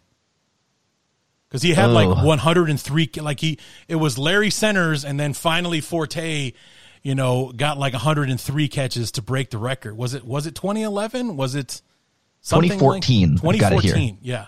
So I mean, it was one of those years where like it was getting a little tacky at the end because they were clearly going for the record uh, and everything, but he did it. He ended up breaking uh, the record for receptions by a running back in that uh, in that season, and that's what he ended up doing. Um, but it's like you know he was just as big a threat coming out of the backfield as a receiver than he was uh, running the football. I mean, I'm sure his his highlight reel is littered with him making big catches. One that comes to mind is like the 90 yard screen pass he had against the Lions uh, in in one game at home for the Bears. He did it again against the the Falcons one year uh, as well. You know, catching ball out of the backfield. The next thing you know, 80 yards later, Forte scored a touchdown. Uh, that kind of thing. So, yeah, very productive rookie season and you know, probably one of the better debuts a rookie has had in a Bear uniform um, in recent memory. Yeah, like you were saying, it's it's hard to find it's hard to find anybody else even close, and to, be able to to be able to do it in in that kind of fashion was was so much fun to watch and, yeah, and fun and, to rewatch again through it. And to do it on national television, you know, uh, basically introducing yourself to the world in that moment, uh, and and all that kind of stuff. It was uh, you know one hell of a debut uh, for Matt Forte, especially you know going into that, giving it the proper context. We we we obviously we made the wrong choice sending you know Thomas Jones to the Jets in 07. Uh, you know, having gotten rid of the guy that we kept instead of him just before the season started and handing the keys to you know this rookie that hasn't played it down yet wasn't a high draft pick. I mean, a second round pick is high, but you know when you weren't the first running back taken. Rashard Mendenhall, uh, coming out of Illinois, a local kid, was the you know the top pick or the top running back in that draft, I believe. But you know, you're a second round pick. You weren't even the top pick in your draft class, and so on and so forth. For you to come out and make a a high level debut like that, just a a remarkable turn of events here, and like one that really nobody saw coming. So that that draft started with Darren McFadden as the top running back Darren there, and then you had McFadden, yes, Felix Jones, Rashard Mendenhall, and Chris Johnson were taken before Forte as okay. well. Those were the first round guys. Yeah, nice. Yeah, a good running back class, and Forte stands out as one of the best, if yeah. not, I mean, probably not better than CJ2K, but certainly one of the best in that class. I don't know. I'd argue with you about that one. I mean, I know that he didn't have a 2000 season, 2000 yard season like Chris Johnson did, but Was Chris Johnson as dangerous coming out of the backfield? Like, like I think maybe Forte was more of a complete back than Chris Johnson sure. was. I think Chris Johnson, you know, he got it done, but he was more of a speed guy, whereas Forte seemed like more of a utility guy. He could run you over, he could shake you out of your shoes, gets the ball out of the backfield, that kind of thing. So I will yeah. say, I mean, not, not not that we need to do this debate, but Chris Johnson's first six seasons were all thousand yard years, and he had seasons with fourteen and eleven touchdowns. I mean, obviously as, as a runner, but he had a couple of years with like four or five hundred receiving yards. So certainly not the receiving back that that Forte was, but mm-hmm. it, he he certainly started out stronger. Forte had a little bit more longevity to it. Yeah, no, I mean he was a stud for sure. Definitely, uh, a, number one, a very like a surprise first round pick for the Titans that kind of came out of nowhere. I remember the Titans were kind of scrutinized for making that pick, but he did everything to prove the Titans right as far as you know making him a first round pick and, and, and what he gave them uh, during his time uh, with the team. So the aftermath of this game is that um, I wouldn't go so far as to call this a week one fluke type win, but um, it wasn't really the consistency that we saw in this game. Constantly, you know, the, the consistency of getting after Manning and, and you know, and, and kind of dominating the team and, and winning the same way all the time. The Bears lost two straight after this. Um, they lost to Carolina week two. And then one of the more frustrating losses I can remember uh, was to the Buccaneers week three. And what was frustrating about that is that it's a game the Bears should have won because I remember vividly. It's overtime, and I think I even think it was third down. The the Bears stopped the the Buccaneers, and then it was that old rule of why you never hit somebody back because the referee always sees the second guy. They never catch the first guy who, you know, took the first blow. And this is what happened. Peanut Tillman got caught being the second guy. It gave the, the Buccaneers a fresh set of downs. They kicked the game winning field goal. The Bears lose the game because Peanut Tillman was the second guy and he got caught um, by the referees. They lost that. Then following week, the Bears beat the Eagles on Sunday Night Football. So apparently they can only win football games on Sunday night. And um, big win over the Lions week after that, 34 to 7. And then do you remember the Falcons game in 2008? Uh, is this the is this the one where like there's a kick, a big kickoff with like 10 seconds left and then uh, like late late in the game like the Bears kick it off and the, the Falcons get a big return and then like a Hail Mary type play to set up a game winning field goal with no time left? It wasn't a big I think it was some kind of I think I want to say they kicked it out of bounds or something. It. Like they went to Pooch kicking and it went out of bounds or something like that and they I mean it was after speaking of Rashied Davis, it was after the Bears were losing. They drive down the field. Orton hits Rashied Davis for a for the what we thought was the game winning touchdown with seconds left in the game. I think the Bears pooch kick it or something to the Falcons, and they got one play, and they they just like the Bears were in like full prevent Whereas, like, they were not going to let anything get behind them. So the Falcons took what was in front of them because it was enough to put them in field goal range, and they kicked the game winning field goal to steal that bear, steal that game from the Bears. So at that point in the season, the Bears are three and three when they should really be like five and one. Because they should have won that Buccaneers game. They definitely should have won that Falcons game. They should be five and one. They're three and three. And um, I had um, forgotten, I had forgotten that Falcons game even happened, and uh, now thank you, I guess, yeah, maybe that, not. So thank you for reminding me. Traumatizing for me. That's God. why I can't. I remember I was watching that at my buddy's house. He and I were losing our minds. Rashied Davis comes down with that ball. Uh, you know, we've won the game. We did it, man. Oh my God, we're gonna win this game. And then it's just like, there's no way. There's not enough time. And it was like watching the, you know, the Chiefs Bills uh, playoff game. Is like, there's no way they're pulling this off in 13 seconds. And sure enough, they did.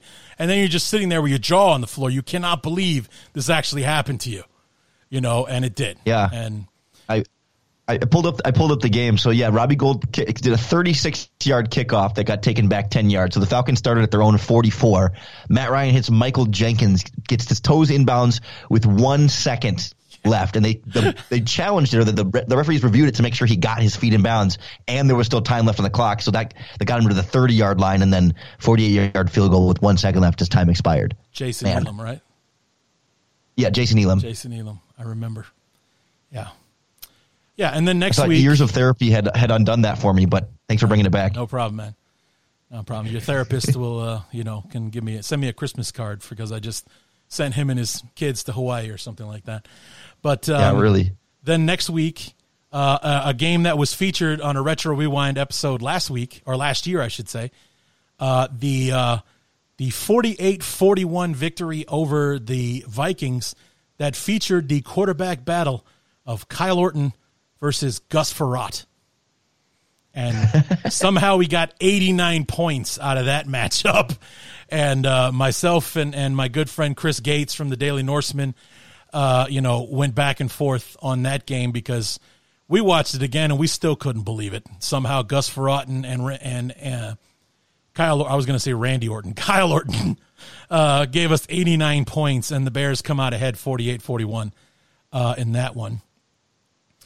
So that made us four and three going into the bye week. We come out of the bye, finishing the sweep of the Lions, and then we lose to the undefeated at the time Tennessee Titans, and then get mauled by the Packers, thirty-seven to three. We're back to five and five.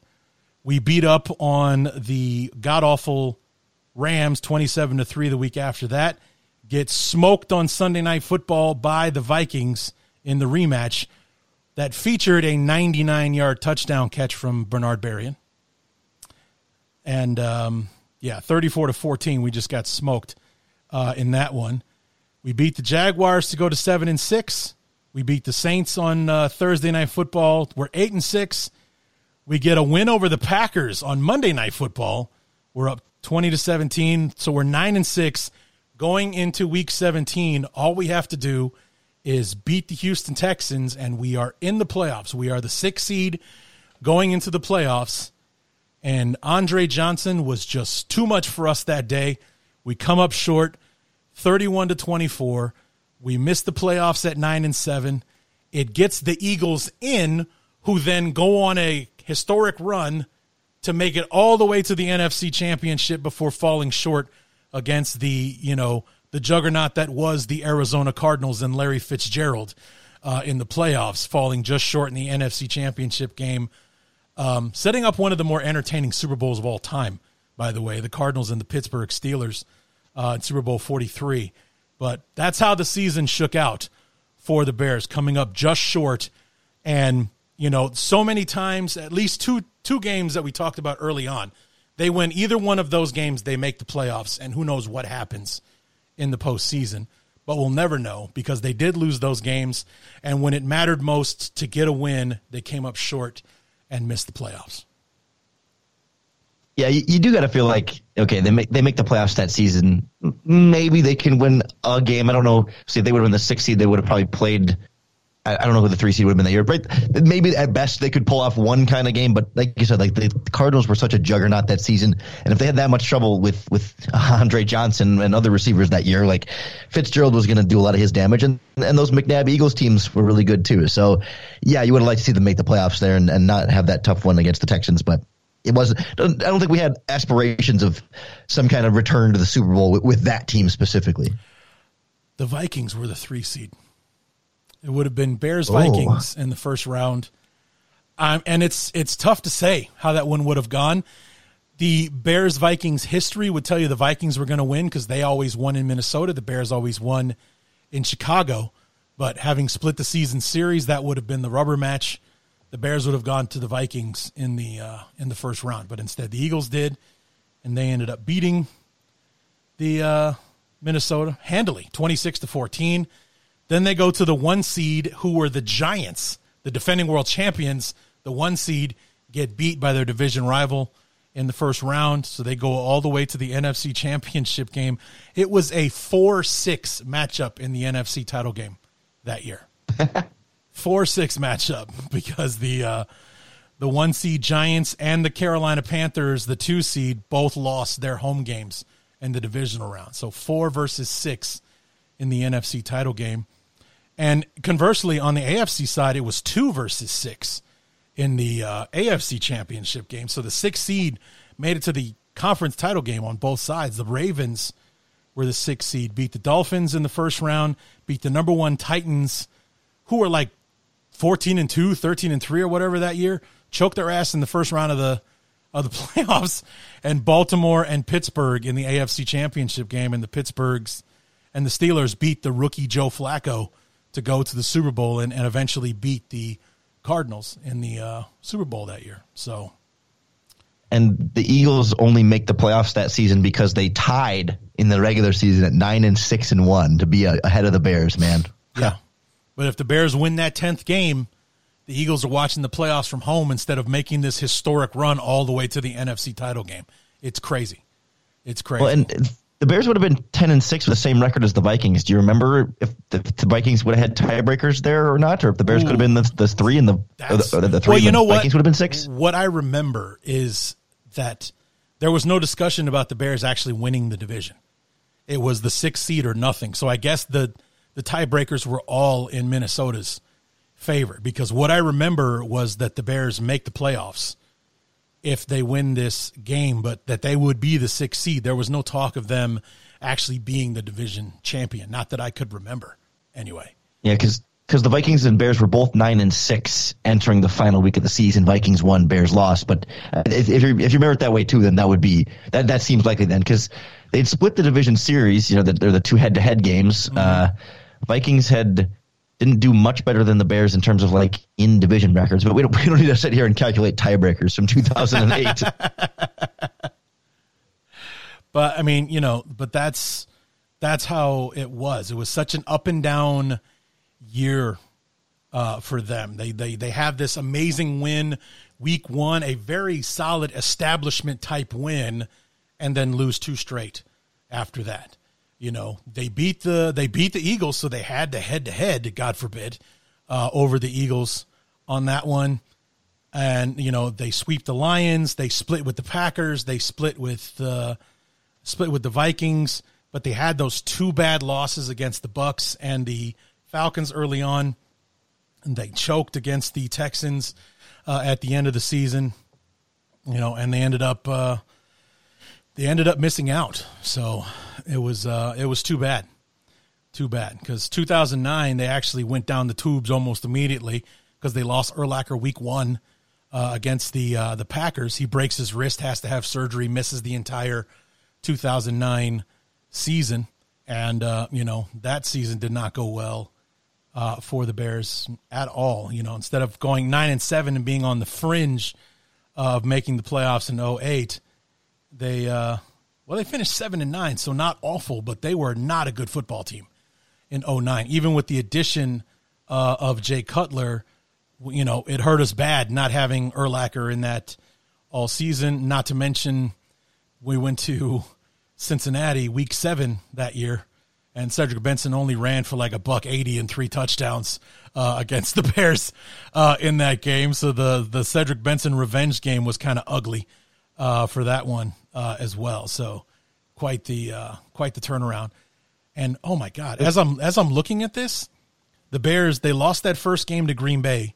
They won three straight, and so they're three and one going into a week four, week five bye. Then they lost one, two, three, four, five, six, seven, eight of the next ten games. With a lot of a lot of turnovers along the way. I mean, that was that was Jay Cutler's twenty six. His, his touchdown interception ratio was one to one, 27 to 26 that season. There's clearly some some rust being knocked off there and trying to get used to a new team, new offense, new new receivers that wasn't even really real receivers. I mean, it was what Hester Bennett, Knox, Aromashodu was that offense. I mean, yeah. it was it was rough. Yeah, 2009 was the Aromashodu game, Week 16 against the uh, Vikings on Monday Night Football. Overtime. Yeah, yeah. What a what an epic moment that was with Aromashodu wide open, walk off touchdown, send the Vikings home. No home field advantage to, to, for them. To get to six and nine, yeah, great. yeah, to get to six and nine, capped it off with a win against the Lions the week after to finish seven and nine. Big whoop, but. uh Oh, Lorin, if you want to talk about a a a peak moment in the history of this podcast. Go back and listen to my review of the Bears 49ers Thursday night game. Do you remember that game at all? Which year? 2009. Thursday night football, mm. week number 10, Bears at 49ers. Singletary was the head coach, and Cutler throws five interceptions in that game, three of which bounced off of his receivers. Like they were deflected, uh, ricochet passes. But the other two were egregiously bad throws, including, like, despite the fact that he's thrown four interceptions last play of the game, the Bears still have a chance to win this game. They're they're down ten to six, and the problem is everybody knows he's throwing the ball to Greg Olsen. He's going for Olsen. It's going to be into the end zone, and he th- he throws it to Greg Olsen, even though everybody knows that's where it's going. I think Olsen was like triple covered on the play. He tries to squeeze it in there anyway. It gets picked off, and I pop a gasket on my review of the game. Had to put the explicit tag on it, the whole nine yards, man. It is a a watershed moment for the podcast because it's one that my OG listeners refer back to all the time because I lost my mind sitting through this game. It was well, we we had won one game against the Cleveland Browns. Big whoop! It's like we were three and one. We lose two straight. We beat the Browns, and we were in the midst of another four game losing streak at the time. The 49ers, who were like the first team on the schedule in a while that we were better than. Like we should have won this game. And instead, we couldn't get out of our own way. And it was like one of the rare times in the 09 season the defense actually stepped up and played well. Whereas, like, if you look at the scores, the defense has given up points like people breathe air in 2009. We were terrible on defense in, in 09 and we, we hold our team we hold our opponent to 10 points and lose 10 to 6 i went out of my mind um, and the funny thing was i recorded the show on a little hand recorder what i used to record my knee-jerk reactions on i'm literally sitting in the driveway of my apartment screaming into this hand recorder for 23 minutes and that was the episode I didn't do bear ups or bear downs. I didn't do any other kind of analysis. I just screamed into this recorder for 23 minutes, posted it. That's the episode. People still can't stop talking about it. So, yeah, that was that game against the 49ers. I, I, I lost my mind. Lost my mind. I was so pissed off, so fed up at the time. And I really wasn't even so much pissed at, at, at Cutler for the five interceptions, even though I was still upset that he threw to Olsen, even though everybody knew he was going to go there. He threw it to him anyway. And, you know, it was like, I just was, I was pissed. Defense finally shows up. We only allow 10 points and somehow we can only score six. You know, it's like, what, what is, what the F is going on? You know, MF this son of a, you know, everything just absolutely lost my mind. And, uh, it's people, a, people love a great it. encapsulation yeah. The great encapsulation of like your Bears experience. I mean, our, our collective Bears experiences of that era. Yeah. Yeah. I mean, it was, it was, uh, you know, a great thing to behold at times, but, uh, like we were talking about, you know, Jerry Angelo before, the bad moments are really bad. You know, it's like the good moments were great. The bad moments were epic in some ways, you know, and that was uh, like a perfect encapsulation of it theirs. Like we're not having a very good season right now. This is a game we definitely should have won against an inferior opponent, and we kept giving them chances. I mean, this despite the fact we turned the ball over five times, we still only gave up ten points in this game. You know, and the only touchdown scored in the game was due to one of those interceptions. The Bears, uh, the defense, they were already like inside the twenty yard line, and they scored the touchdown. It wasn't like they drove down the field or whatever. It's like the defense was really clamping down on the Niners, and the one touchdown they gave up, their their backs were up against the wall, and you know somehow, despite all of that, we still couldn't manage to figure it out and win the game. It was, yeah, I, I lost my mind after that game. I was, I was beside myself with anger, and I had a dickhead um, uh, neighbor who, anytime that I, you know, that I farted loudly in my apartment, he'd call the police Oh, jeez. So oh, I, there's- I figured that was why you did it in the car. Yeah, there was no way I could have done that rant in my apartment without having a SWAT team outside my door. So yeah, I, I did it inside my car, just outside my house. I lost it, man. I absolutely came to pieces in that car. 23 minutes of me just ranting in the car. And I correctly predicted that we would not win another game until we played like I think the Rams or something like that. There was a, a team like I think actually it was uh, you know, until we until we play the Rams, because we got to play the Ravens at some point. It's like we're not going to win another game until like December or something like that. And I ended up being right about that. It's like we're going to lose the rest of these games. This is our best chance to win a game for a while, and we're not going to win another one for you know another three weeks, four weeks, whatever it was. And uh, yeah, it was it was bad. It was really bad. You didn't didn't win another game until the one in ten St. Louis Rams came to town, led by Kyle Boller. Who was the coach at that time? Was it uh, Spagnuolo? Spags. Yeah, yeah. Poor But. Steven Jackson was fun to watch. I loved I loved he's one of my favorite running backs, man. I love Yeah. that. Yeah, he was uh, he was solid. So anyway, that is the Week One 2008 recap retro rewind for Bears Colts. An impressive debut for Matt Forte, an introduction of what we could expect from him in his eight years in a Bear uniform, and um, you know, one of my favorite players to ever wear a Bear. And speaking of uniforms, love the white on white. Oh, I wrote that down. I did. I forgot to bring it up, but yes, wrote that down. All whites look good. That was a great combo. Yeah.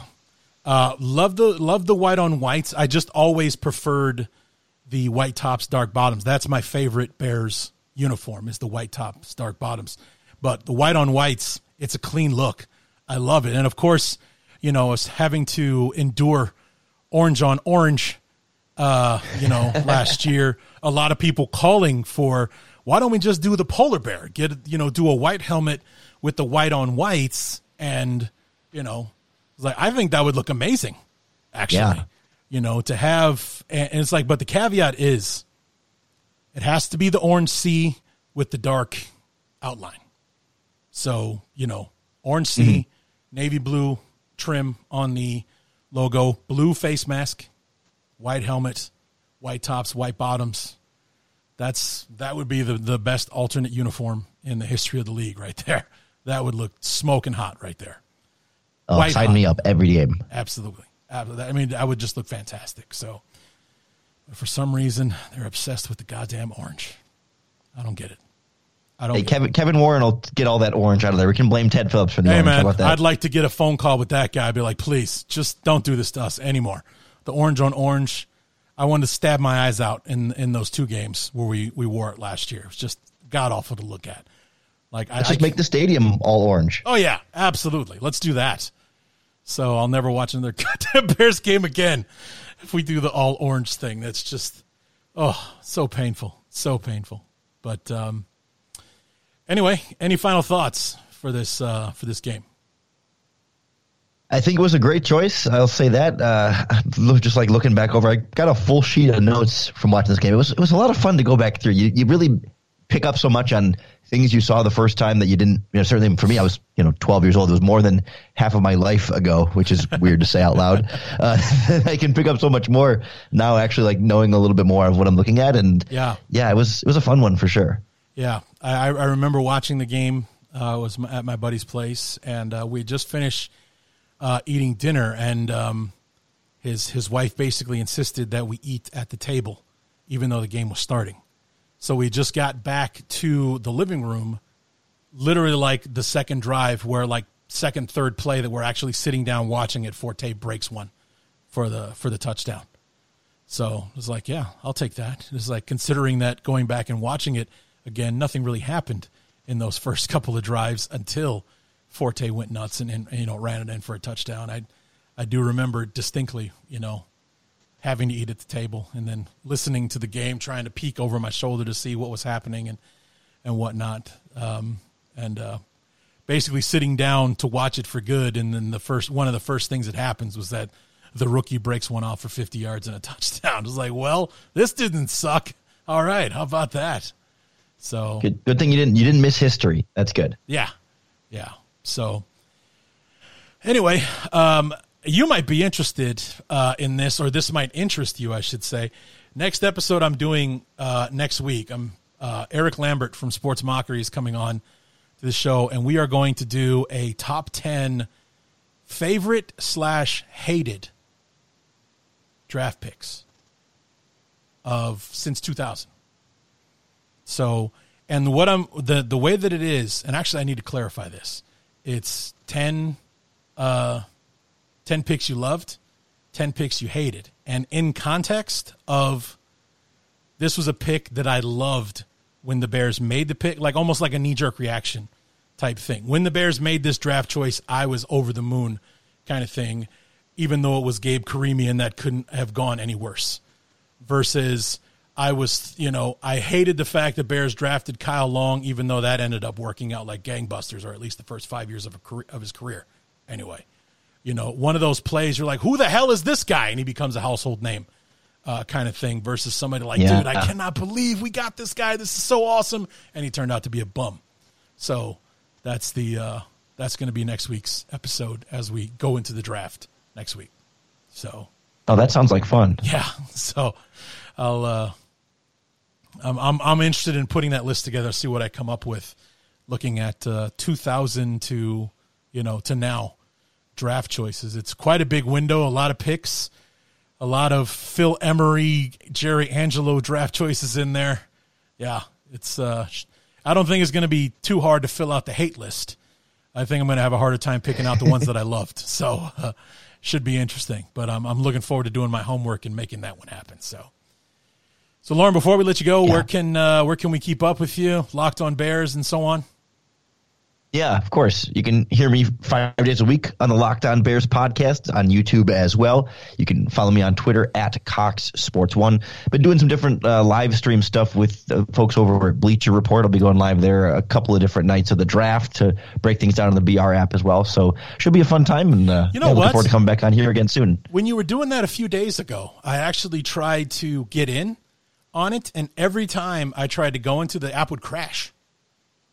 Hmm. You know, like I'd be able pretty to good pull, audience yeah. in there. I don't know. I was able to pull it up, pull up on the app, and I could actually see, you know, the window and I could see you talking and everything. But as soon as I, even if I tried to unmute the video, the app would crash. So after that happening like four times, I was like, well, I guess I'm not watching this. So, because literally every time I tried to do it, the app would crash. And like, oh well, I guess I'm not watching it. I can't say hi. You're like, hey man, you know that kind of thing, uh, in the in the chat or or whatever. So just uh, yeah, it's like I tried to watch it, but every time I tried, the app would crash. I was like, nope, not happening, not this yeah. time. So not not meant to be. That's weird. I guess not. I, I wish, no. wish I had a good answer for you. Yeah. So, but anyway, yeah, keep an eye on him for uh, Bleacher Reports at Cox Sports One. Is it Twitter and Instagram? Do you have an Instagram? Uh, not not for not for sports or anything. Right, cool. I, have one like private one, but sure, not sure, anything sure. crazy. All right, and obviously locked on Bears five days uh, five days a week. You're just about sick of coming up with draft stuff as we uh, yeah, we get into the last eight days before the draft.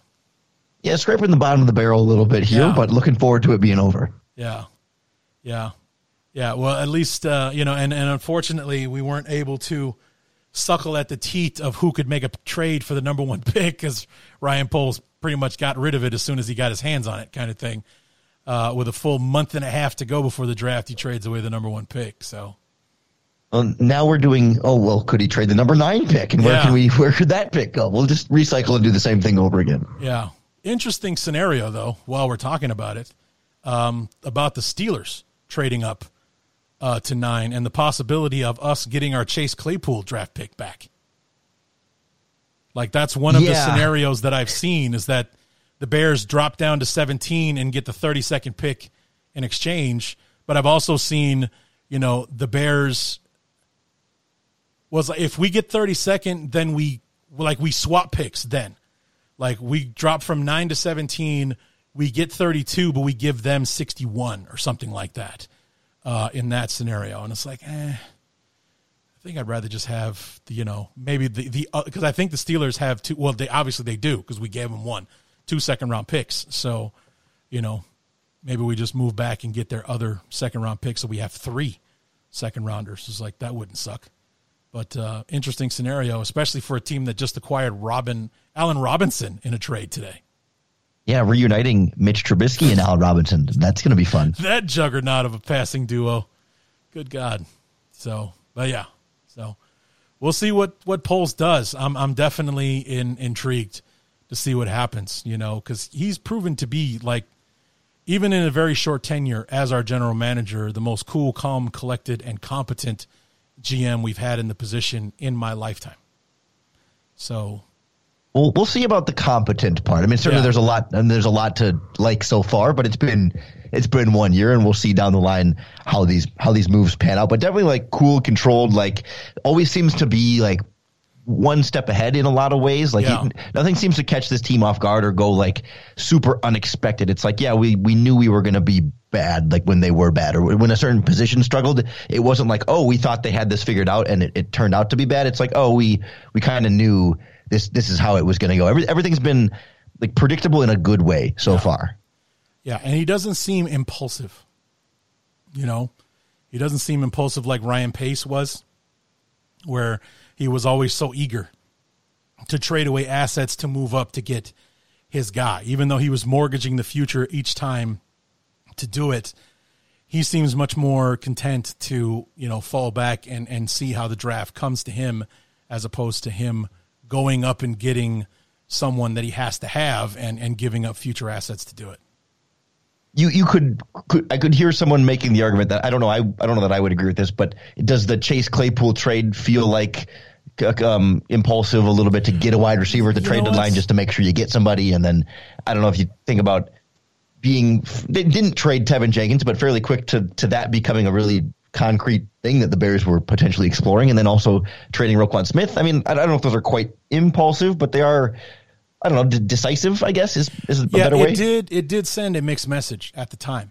You know, especially we trade Robert Quinn, then we trade Roquan Smith. That's like okay, we're we're you know banking picks for the future. Then we gave up a second round pick for Chase Claypool on the heels of that. It's like wait, so we are we are we trying to win this year, or are we you know packing it in to try and win in twenty twenty three, uh, kind of thing? And it's like we're we're you know we're we're building for the future or are we trying to help Justin Fields now? It was like the those two moves did kind of you know cancel each other out, especially at the time. But you know what are you going to do? So we'll see how it goes. We only have to wait another eight days to find out how that first round uh, is going to uh, to factor out, and then we've got what like four or five picks on Friday. At least uh, at least three, three or four on uh, day two in the second and third round. yeah. So, yeah. four, three in day two, and then another, I think, five on the on the last day of the draft. Yeah. Plus, if if they trade down, no, six on the last day of the draft because it's two fourths, two fifths, and two sevenths. So a lot of lot of room to move up and down if they want to. Right. Yeah. Looking forward to it. Looking forward to it. So, all right, Lorin, thank you so much uh, for joining us. We look forward to uh, to having you back on uh, at some point, and uh, yeah, be sure to check them out at Cox Sports One online and uh, Ba- Locked On Bears podcast five days a week. Thanks so much, man. Hey, anytime. Thanks for having me.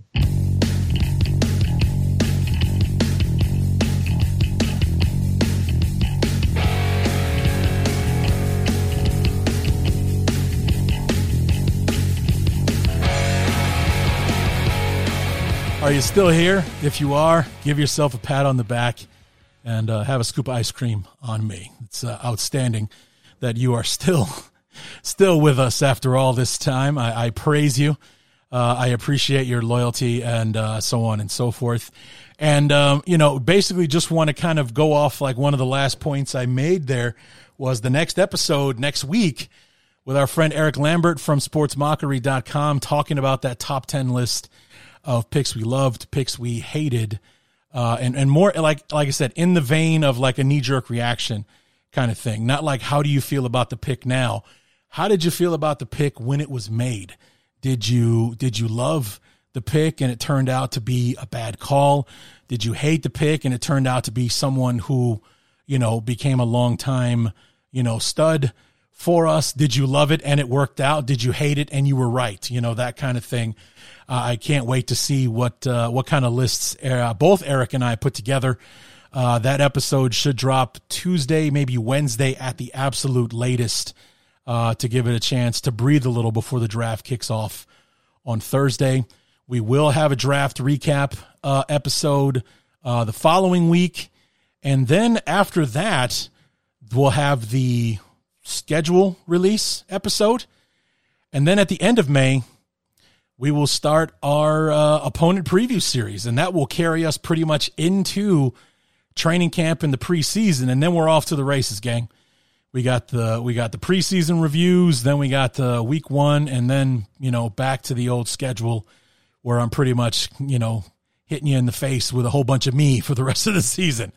So uh, you know, happy and healthy, unlike uh, having to miss most of the end of uh, last year with my uh, with my medical issues. But like I said, happy, healthy, raring to go, and uh, looking forward to 2023, which is something we were doing even before 2022. So hopefully this year will pay off for us, and you know.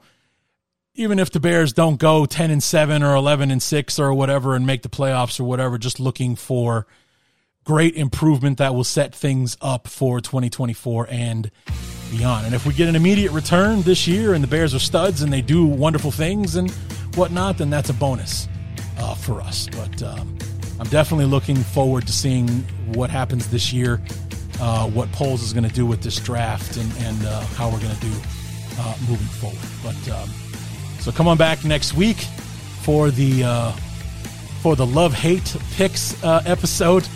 And until then. Uh, my name is Larry D, and this has been the Bears Talk Underground. Hey,